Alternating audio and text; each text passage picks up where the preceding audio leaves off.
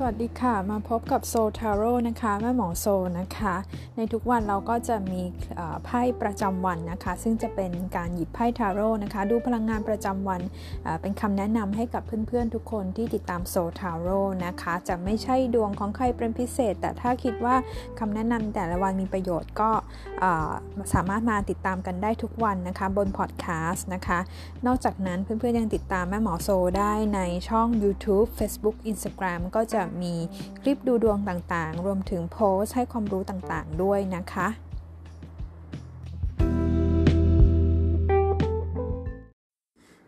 สำหรับไพ่ประจำวันพุธที่ 28 กรกฎาคม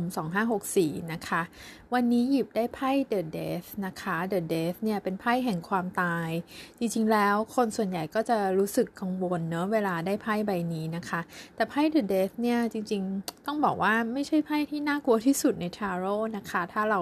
ศึกษาลึกๆ แต่ว่าความหมายของในวันนี้คือหลายคนอาจจะมีความคิดกังวลในเรื่องของภาวะความเป็นอยู่นะคะ ไพ่ใบนี้บอกว่า เป็นพูดถึงเรื่องโรคภัยไข้เจ็บได้นะคะเเราอาจจะได้ยินข่าวเกี่ยวกับคนที่ป่วยไม่สบายนะคะ หรือข่าวโควิด อะไรประมาณนี้นะคะ มีคนติดเชื้อ มีการเสียชีวิตต่างๆ มันเป็นมันเป็นเรื่องที่อยู่รอบๆตัวเราแบบนี้ก็ได้นะคะ ในวันนี้ที่เราอาจจะได้รับรู้รับฟังแบบนี้นะคะ ซึ่งบางทีเราหยิบไพ่ประจำวัน มันไม่ได้หมายความว่าวันนี้จะต้องเป็นสิ่งที่เกิดขึ้นกับเรานะคะ หรือบางคนอาจจะเป็นในลักษณะว่าเจ็บป่วยไม่สบายต้องมีการไปหาหมอไปโรงพยาบาลนะคะ บางบางครั้งนะคะไพ่ใบนี้หมายถึงการซื้อประกันได้ด้วยนะ การทำงานที่เกี่ยวข้องกับสายอาชีพประกันชีวิตต่างๆอย่างนี้ได้นะคะ แล้วก็จริงๆ ในเรื่องของภาวะอารมณ์ความรู้สึกแน่นอนละได้ไพ่เดอะเดทเนี่ย มันจะเป็นช่วงเวลาที่เราเครียดเรากังวลในหลาย ๆ เรื่องนะคะ ถ้าตอนนี้เรากังวลเรื่องงานมันก็จะบอกว่าเราเบื่องาน เราอยากจะมีการเปลี่ยนแปลง อยากย้ายงานอยากออกจากงานนะคะ เราอาจจะกำลังทำงานอยู่ชิ้นหนึ่งได้ แล้วก็งานมันเยอะงานมันหนัก เราอยู่ในภาวะที่หมกมุ่นกับ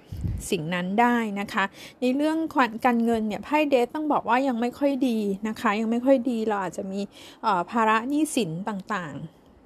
สำหรับเรื่องความรักนะคะ ถ้าเราได้ไพ่ The Death เอ่อ The Death เนี่ยถ้าเกิดว่าคุณเป็นคนโสดนะคะไพ่เขาก็จะขึ้นเป็นเชิงแบบอารมณ์ว่ากับเรื่องราวต่างๆ ในอดีตที่ผ่านมาเราก็ควรที่จะยอมรับความจริง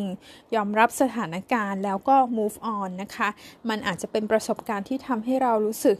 ผิดหวังรู้สึกแย่นะคะ แต่ไพ่เดสมันก็แปลว่าจุดจบนะคะ จะจบอันนี้เนี่ยมันจะเราจะได้รับบทเรียนเราจะเห็นสัจธรรมอะไรมากมาย แล้วก็เป็นจุดจบที่นำไปสู่การเริ่มต้นสิ่งใหม่ ๆนะคะ แต่สิ่งสำคัญคือเราจะต้องยอมรับกับสถานการณ์นี้ก่อนนะคะ